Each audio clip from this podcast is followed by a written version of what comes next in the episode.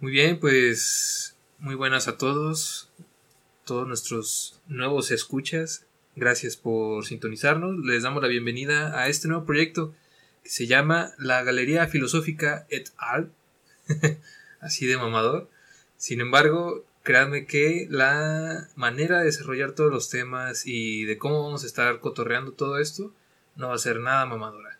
Lo que buscamos con este proyecto es precisamente eh, acercar, pues, algunos fenómenos, eh, broncas, pedos que han existido dentro del arte, que he notado que hay mucha gente que está algo peleada con lo que es el fenómeno del arte y, cómo este se relaciona con los problemas sociales, económicos, culturales eh, y con una infinidad más de contextos que, que, se desarrollan dentro de las sociedades contemporáneas. Pero bueno, eh, les damos la bienvenida. Mi nombre es Roberto, don Roberto Visigodo, me conocerán en redes. Y bueno, en esta ocasión, en nuestro primer episodio, nos acompaña un compañero de vida muy, muy estimado mío y, no podía iniciar este proyecto sin alguien que, me siguiera el rollo así tan de manera tan tan etílicamente feliz como lo podría ser mi compañero Yosafat que tengo aquí a mi izquierda. ¿Qué tal, Yosa? ¿Qué tal? Mucho gusto a, a ti, Robertito, y a todos tus podescuchas o radioescuchas o podescuchas. Podescuchas. bueno, pues, bueno, cabe mencionar que eh, es una persona también muy, muy entendida en temas sobre arte, psicología, eh, cultura de medios. Él es psicólogo egresado de la Universidad de Guanajuato y bueno, es también un nacido gamer y también le, le encanta mucho flamear cuando está jugando. ah, la gente se pasa de tonta. Se pasa de verga, dilo así. no, soy yo, es la gente. Aquí no hay filtros, no somos, no somos TV Ah, bueno, no es mal. Bueno, pues vamos a iniciar. Eh, vamos a iniciar con una pregunta que me parece primordial para poder desarrollar el tema del día de hoy. Eh, Yosa, cuéntame, ¿tú cómo has vivido tu experiencia con los memes en, internet? Mm, al principio no era tan asiduo a los memes. Y creo que el, problema que muchos tenemos con los memes al inicio es que tratamos de entenderlos cuando no tienes que entenderlos, tienes que disfrutarlos. Claro, ¿no? Mm, sí hay algunos que requieren obviamente un contexto, requieren cierto grado de comprensión de dónde surge el meme como tal, pero está ahí, tienes que disfrutarlo, tienes que llevarte la leve, no trates tampoco de encontrarle una ciencia, porque tampoco es que tenga ciencia, solo hay un contexto y si este contexto lleva esta imagen y esta imagen te parece graciosa o divertida o educativa o algo, claro. lo que sea que te resulte, pues disfrútalo y, está ahí y, y agradece que está ahí, ¿no? Si no te gusta, pasa página y encontrarás en tu camino algún meme que te guste. Sí, no, o sea, sé que ahorita estás muy clavado con, los memes de calaca chidas, ¿no? Así de... ¡Ah, huevo, jefa! ¡Ah, huevo, jefa! Este... No, son muy buenos esos TikToks. no mames, jefa. Bueno, eh, ahorita mencionabas algo muy, muy importante, ¿no? la parte del contexto. Eh, el contexto creo yo que es algo que mucha gente ha, ha, dejado muy de lado, sobre todo para desarrollar análisis críticos con respecto a lo que vendría a ser los fenómenos de, del Internet. Eh, hay un videojuego que habla mucho sobre eso, sobre el, contexto y cómo es que los sistemas de control contemporáneos se han encargado en, en precisamente construir contexto. O sea, ya la verdad está ahí. Pero los sistemas se han encargado de construir el contexto, ¿no? Y ese videojuego es nada más y nada menos que Metal Gear Solid, el 2. Muy criticado en su tiempo porque pues veníamos del Metal Gear Solid 1, donde pues todos estamos, estábamos encantados jugando con Snake. Y llega el Metal Gear Solid 2 y te venden la idea de que vas a jugar con Snake y tómala, que no, que juegas con Raiden. Y bueno, pues todo, de hecho todo ese juego es un meme, ¿no? Hay muchos memes que han salido también de Metal Gear. Todo el mundo ha visto en algún en un video de YouTube o de Facebook, lo que sea, todos han escuchado el famoso trin. cuando, cuando, cuando te agarran, que te, que te cachan en la movida. Bueno, ese sonido se lo debemos a Metal Gear. Este, bueno, para llevarlo un poco más ah, encaminado a todo esto, el contexto yo creo que lo podemos ir entendiendo también a partir de una disciplina que, que me encanta. Me, me, pongo a salivar cada que, que pienso tan solo la idea de, de, poder hablar al respecto de ello, pero es la estética. La estética creo yo que es también fundamental para poder eh, decir eh, cuál es el contenido y entender el contenido de muchos productos culturales que hoy en día podemos estar consumiendo, ¿no? Porque a final de cuentas, si algunos no, se han enterado y, ya han faltado a sus clases de filosofía en la prepa o lo que sea. Presente. Eh, la estética, pues es una disciplina filosófica que se encarga de desarrollar eh, o entender los contextos del, del, dominio de lo aparente, de lo perceptual, ¿no? Todo aquello que tiene que ver con, con percepción, apariencias y todo el ámbito sensorial, la estética se encarga de, estudiarlo, ¿no? De una manera un poco más... Eh, quisiera, quisiera decir que a veces amena, pero luego llega Kant y como que se intensea demasiado el vato y empieza a hablar sobre juicios eh, sintéticos, juicios a priori, juicios a posteriori, y pues ahí ya la, estética se complejiza mucho, pero vamos a, vamos a dejarlo un poquito más claro. Eh, a final de cuentas la estética no es como todo el mundo decir, ah, me gusta la estética, ¿te gusta la estética? Donde te cortan el pelo. No, ese tipo de chistes como que ya son muy, muy trillados Sí, que tampoco se resume como únicamente a la, apreciación de la belleza. Sí, no, no tiene nada que ver. Bueno, en su momento, durante muchos años y siglos, sí, la estética se enfocaba mucho al estudio de la belleza, ¿no? Sin embargo, hoy en día, pues, el, el contexto y el concepto de belleza, pues, ha cambiado demasiado, ¿no? Ya hoy podemos entender muchos discursos sobre la belleza gracias a algunos artistas, algunos eh, activistas sobre este tipo de temas que han buscado de, construir lo que significa la belleza y no ser una, imagen solamente de belleza como, como un canon griego acá, súper escultórico, todo, Y pues hoy en día ya tenemos a mucha gente que está eh, trabajando ese tipo de temas desde una manera un poco más amena, no como lo hizo Kant. Yo creo que por eso Kant nadie lo lee, y por eso todos queremos a, a Kendrick Lamar y a, y a Billie Eilish y todos esos artistas, ¿no? Mm, Kendrick Lamar. Kendrick Lamar. Saludo a Kendrick. Sabemos que nos escuchas. Sabemos que nos escuchas por ahí. Pero bueno, eh, esto llevándolo a otro tema, eh, creo yo que es muy importante también que entendamos que eh, así como ha habido movimientos que han buscado de, construir o de colonizar incluso el concepto de belleza, eh, encontramos en la historia del arte algunos artistas que, pues, que se la rifaron y pues con el riesgo de que los tomaran como charlatanes, Yo creo que uno de esos y que todo el mundo se, se caga de risa cuando, cuando ven eh, sus obras es Duchamp, ¿no? Tú, yo tengo entendido que hace un tiempo en la Ciudad de México, en el Museo Jumex, fuiste a la exposición de Duchamp y quisiera saber qué, acercamiento tuviste, qué, o cuál ha sido tu historia con Duchamp, cómo te ha ido con eso.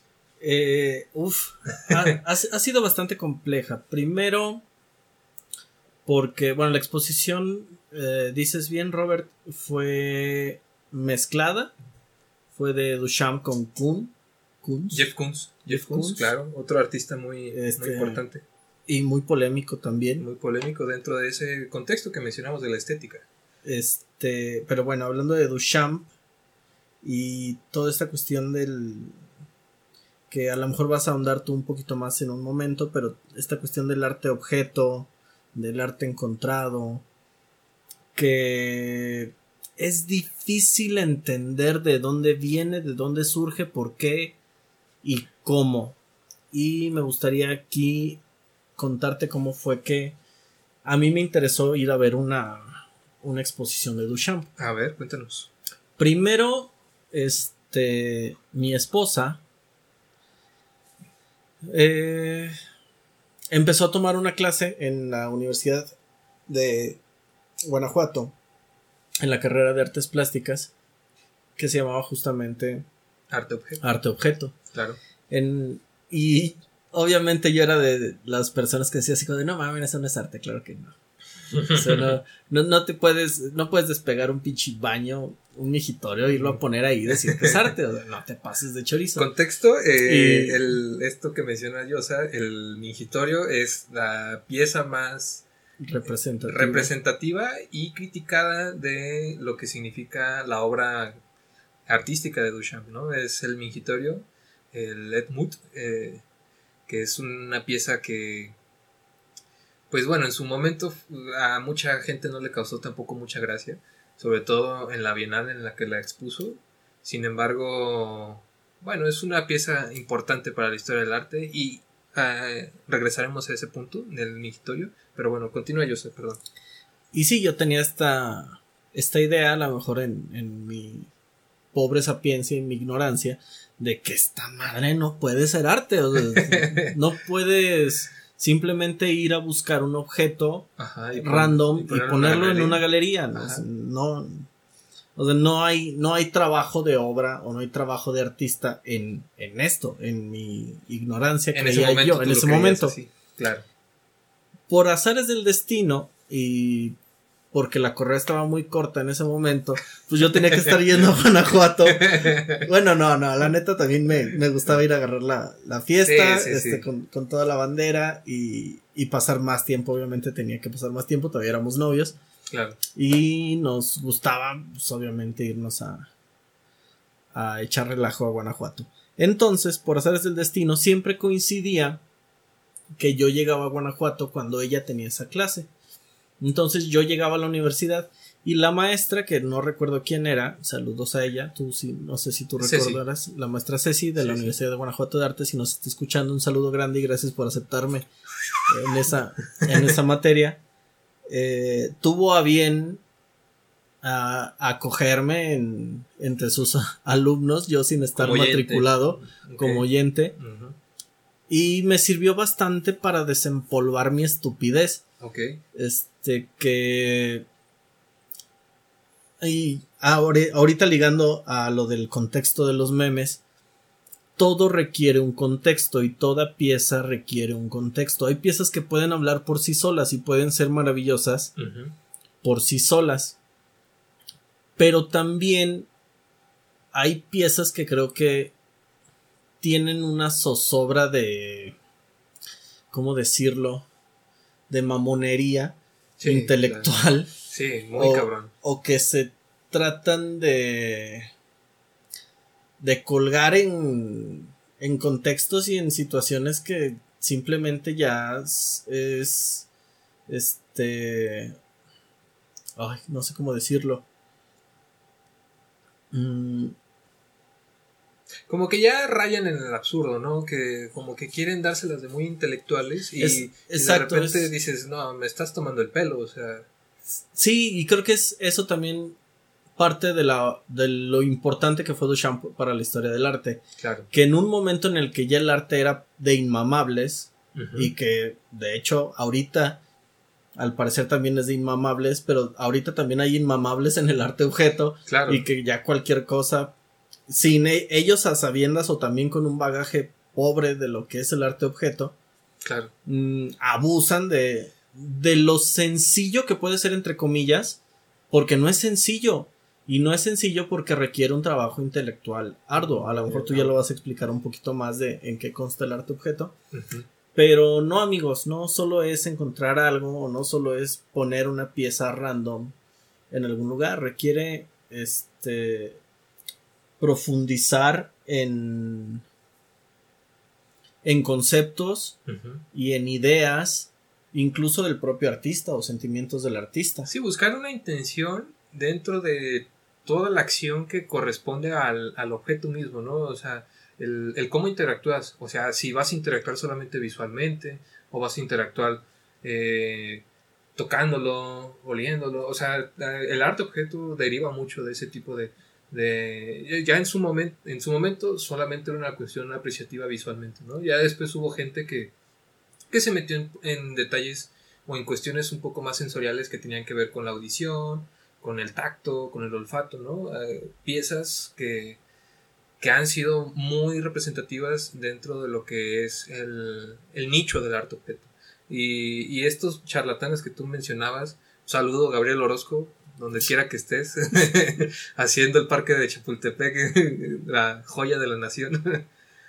Pero Gabriel Orozco es uno de esos eh, que podríamos decir es parte de, de, ese, de esa élite que, por ejemplo, aquí en México, es el contexto que les puedo dar. Aquí en México es uno de esos como caciques o mandamás del arte conceptual o, u objetual, como lo mencionan algunos autores que pues simplemente se, se dedican a venderte una caja de zapatos como, como una pieza de arte, ¿no? Y él menciona que esa caja de zapatos es el vacío del arte. Y es como, ¿cómo? ¿De qué me estás hablando, no? Sí, más vacíos que tus conceptos. No se puede, cabrón. Sí, o sea, qué intención tan vacía, ¿no? Querer representar el vacío del arte. Y que aquí nos podemos meter también en otra polémica, ¿no? Tú sabes la aberración que yo le tengo a. a personajes como como esta crítica también del Avelina, Avelina, Lesper, no mam, no la puedo ver en pintura. Tiene razón en algo. Es, cierto que el, arte se usa muchísimo para lavar dinero y muchas veces el arte objeto o el arte contemporáneo se usa con estos fines porque pues, lo metes en una galería, lo vendes en miles de millones y alguien ya lavó dinero con eso. Eso es cierto. Pero de eso a depreciar todo el arte contemporáneo, todo el arte objeto. Sí, no. Mm, de lo que dice Avelina y de lo mucho que desprecia el, arte contemporáneo a, a que esto sea cierto. Creo que hay un tramo muy largo. Habría que darle matices. No sé si ella lo haya hecho en algún momento. No lo he escuchado o no lo he leído. pero creo que hay matices tiene razón que con este tipo de situaciones se lava mucho dinero y es un mercado. Mm, sí, impresionante. sí, horrible y asquerosísimo para, para la cuestión artística. Y que muchos artistas contemporáneos se quedan muy rezagados. Y luego los apoyos siempre se los dan a, la misma, a las mismas personas, a las mismas galerías. Sí, así es. Sí, es, es, un problema sistémico, ¿no? Y lo que denuncia, como dice Sabrina Lesper, mis respetos para los huevos que tiene para poder hablar y hablarlo en los medios en los que ella se representa, ¿no? Porque a final de cuentas es de las pocas mujeres dentro de la crítica de arte que dentro de México que, que su nombre es sonado. Realmente no tenemos, tenemos muy pocos nombres de críticas de arte que, que resuenen como lo hace Avelina, ¿no? Y creo que incluso a veces la crítica que hace Abelina es más mordaz, pero también a veces peca un poco de, de ser atávica, así como muy retrógrada, ¿no? Con el aspecto técnico, porque pues bueno, como saben, si no han leído, busquen, eh, Abelina Lesper tiene un blog en internet completamente gratuito donde ella sube sus críticas de arte con respecto a, a algunas exposiciones o a algunos temas que a ella le interesan. Y hay algunas críticas que de repente empiezas a leerlas y dices, uh, está, está interesante el tiro que te quieres aventar contra este vato, ¿no? Y, y después encuentras algunos argumentos como que la técnica es lo que define al artista y, y cómo, qué es lo que estudias cuando vas a una academia de arte y demás, que son problemas incluso muy interesantes que más adelante podemos abordar, pero ahorita lo que nos compete es estar hablando un poco de también lo que significa eh, todo este fenómeno de el, concepto o el contexto, el cómo trabajan, interactúan mm, dentro de la estética, ¿no?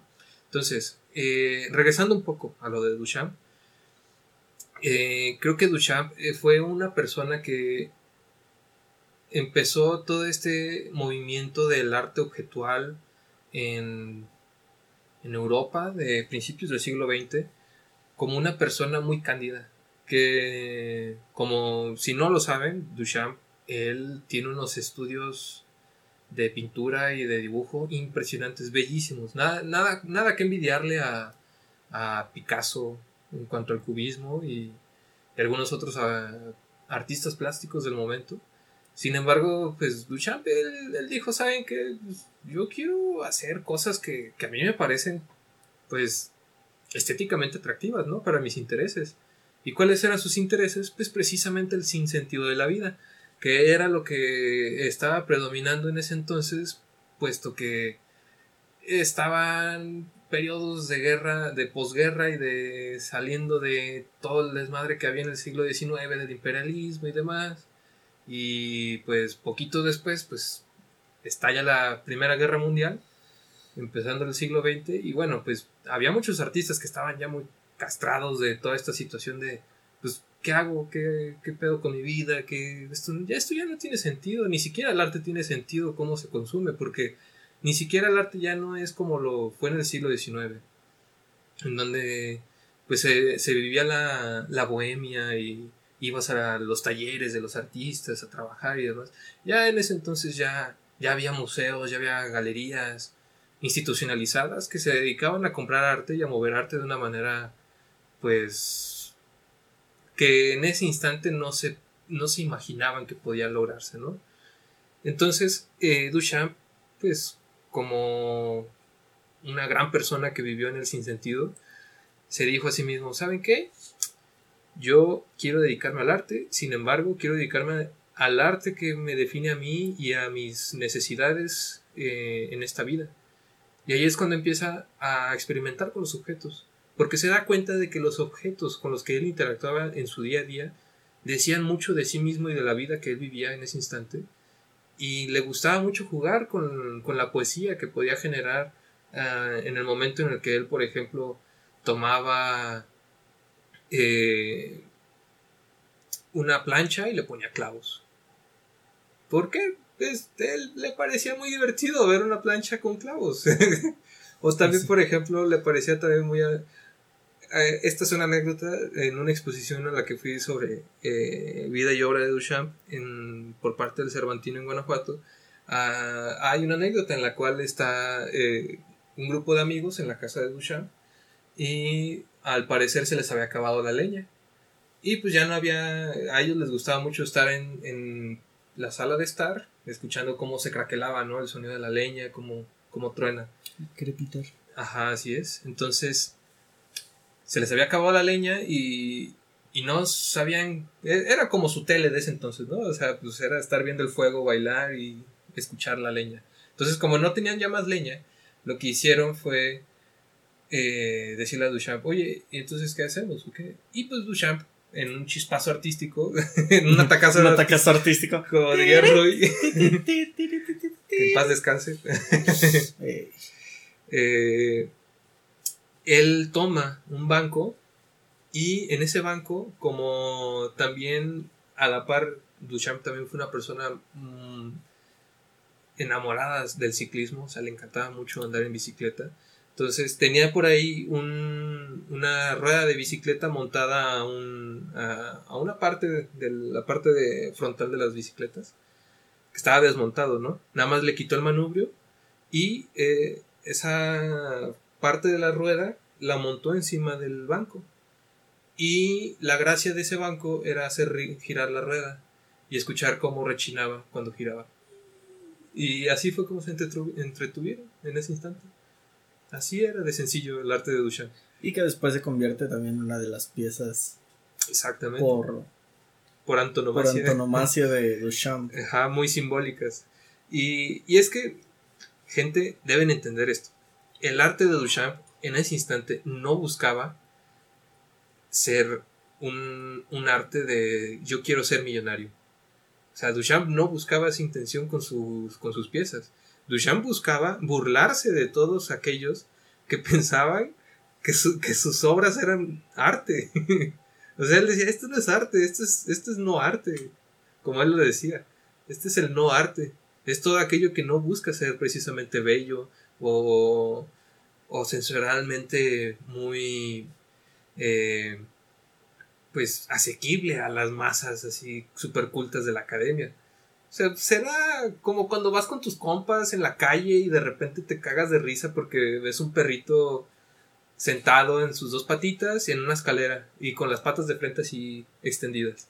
Como si estuviera sentadito. en el escalón de abajo. Ajá, exactamente, como si estuviera sentadito y que dices, ¡ay, qué bonito! Así, así de sencilla era el arte de, de Duchamp. O sea, era, era ese aspecto cándido y bello que, que muchas veces perdemos de vista, ¿no? El, pues experimenta, juega, date cuenta de que las cosas, todas las cosas que tienes a tu alrededor, pueden construir historias narrativas, pueden hacer que la gente se empiece a familiarizar con, con situaciones que escapan de la normalidad. Es como, es como los niños cuando agarran cucharas o, y empiezan a jugar que, que es un soldado, yo qué sé, o sea, cosas así por el estilo, o que, o que agarran ramitas y piedritas y, y juegan que son arqueros. Entonces, ese tipo de cosas es lo que hacía Duchamp, era jugar con la imaginación, jugar con, con las posibilidades que el objeto te puede permitir y te, y te demuestra de la realidad. Eso, era lo padre de Duchamp. Y, y tiene un sinfín de piezas muy interesantes que no solamente son objetuales, sino que también sigue, como Duchamp tuvo una formación artística, gráfica y pictórica, pues también él continuó con, con estas interacciones en los objetos que él eh, recreaba, ¿no? Ya después, pues, por razones del destino, pues le empieza a ir muy bien y se mueve a Nueva York y en Nueva York es en donde empieza a hacer como más el empieza a tener más relevancia dentro del, del circuito del arte a nivel mundial pero se le puede decir que él estaba dentro del movimiento Dada sin embargo no era como tal un Dada él no se decía a sí mismo Dada simplemente él buscaba ser una persona que le gustaba jugar con el arte y ya y si la gente le quería pagar por eso, pues que mejor. Y aquí es donde volteo a apuntar a la gente que compra calzones y agua de cola de las streamers en internet. Ustedes no tienen cara para andarse burlando de este tipo de situaciones. Ustedes no tienen cara para burlarse de Duchamp. Exactamente, porque si alguien le compra un mijitorio a Duchamp, ustedes están comprando calzones y están comprando eh, fotos de patas, yo qué sé. O sea, Agua de uso. Agua de uso colérico. Pero bueno. Eh, saludos, David. saludos, David. Parte también de, este proyecto que eventualmente tendrá su, su, episodio, espacio. su espacio, su episodio. Pero bueno. Eh, volviendo a esto. Este absurdo, esta, esta parte cándida, eh, lúdica de la estética, ya estamos viendo que Duchamp está jugando con todo esto. Vamos a llegar al por qué te pregunté. ¿Cuál había sido tu experiencia con los memes? Aquí vamos a llegar a esto. Aquí es donde yo creo que vamos a ver de qué lado más caliguana. Fíjense, yo tengo una teoría de que precisamente el que hayan existido estos fenómenos de, de que Duchamp esté haciendo esto, los Dadas hayan hecho lo que hicieron, y todos los fenómenos de art and language y demás que pasaron en toda la primera mitad y segunda mitad del, siglo XX, podemos darnos cuenta de que fue el precursor para que todos los chamacos cagones que hay en internet estén haciendo sus memes de shitpost. Por ejemplo, los T-Memes, que son los renders de los personajes de internet, no sé, de Batman, de Shrek, de Michael Sowski, haciendo una pose de T, así con los brazos extendidos y como si estuvieran firmes, pero con brazos extendidos. Bueno, esos memes, esto se lo enseñas a un boomer y te va a decir qué pedo con esto, ¿no? pero pues hay mucha raza que, que sí les da risa. ¿Y por qué les da risa?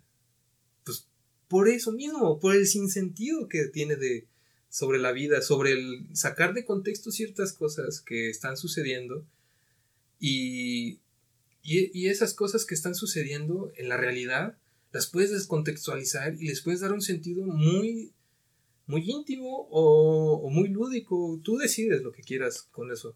Las cosas no están para que se vanaglorien. Ese era el punto también para Duchamp. El arte no era para vanagloriarse, el arte era para jugar, para aprender sobre la realidad, sobre las cosas que, que vivimos, las experiencias y demás.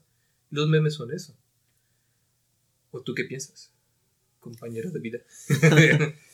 Completamente de acuerdo. Fíjate que no lo había relacionado, más bien nunca, nunca había caído a, cuenta hasta, este momento. Claro. De que, pues sí, te lo dije al principio del episodio, ¿no? Este, los memes son para disfrutarlos. Si no los disfrutas, cambia la página. Pero tiene un contexto y necesitas entender este contexto y tú decidirás si te da risa o no te da risa. Si te interesa encontrarle trasfondo, solamente lo disfrutas. Claro. Y ya. O sea, seguramente mucha gente que fue al Museo Jumex no tenía ni idea. Y salió exactamente igual que como entró. Simplemente, pues vio objetos que no tenían ningún sentido que estuvieran en un museo para, para el conocimiento de, de las personas o al menos este el estar acostumbrados a que haya ciertas cosas a las que les damos nivel intelectual pero que realmente pueden o no tenerlo. Claro, sí. Y que pueden tener mucha técnica. Diría Bocito tiene mucha técnica, pero le falta azúcar. este y es justo eso, ¿no? O sea, puedes tener la mejor técnica haciendo un cuadro, pero pues eso no transmite nada. O al menos puede no transmitir nada. Por lo menos ves el baño y dices, ¿qué mierda se hace un baño aquí? Y te hace preguntarte, y te hace, te despierta y, te hace preguntarte ¿qué llevó a este güey? Ajá, qué demonios. Eh, este, ¿Qué estaba pensando? Sí, esta puerta decía galería y entré al baño, ¿qué pasó? No te saca de contexto. Entonces eso es lo interesante también. En ese instante cuando Duchamp pone el mingitorio en esta galería de una manera como muy invasiva, porque tampoco lo habían aceptado, eh, llega y lo pone y, y es un acto simbólico muy interesante, porque es como también está rompiendo con el esquema sistémico de las galerías, de los museos, que solamente aceptan cosas que ellos creen que el, que el curador o el museógrafo, el museógrafo es es, el, la eminencia. es la eminencia o la autoridad para decir esto se tiene que apreciar. Y créanme que pasa muy seguido también en los memes. ¿eh? Hay mucha gente muy nazi diciendo ese meme no de risa y no sirve para, como meme. Es como, ¿por? O sea, tranquilo. ¿Quién es usted? Tranquilo, ¿quién eres tú? anónimo, anónimo del internet que se quiere sentir una autoridad en los memes. O sea, dense cuenta, los memes también pueden ser arte y el arte también puede ser muy memético.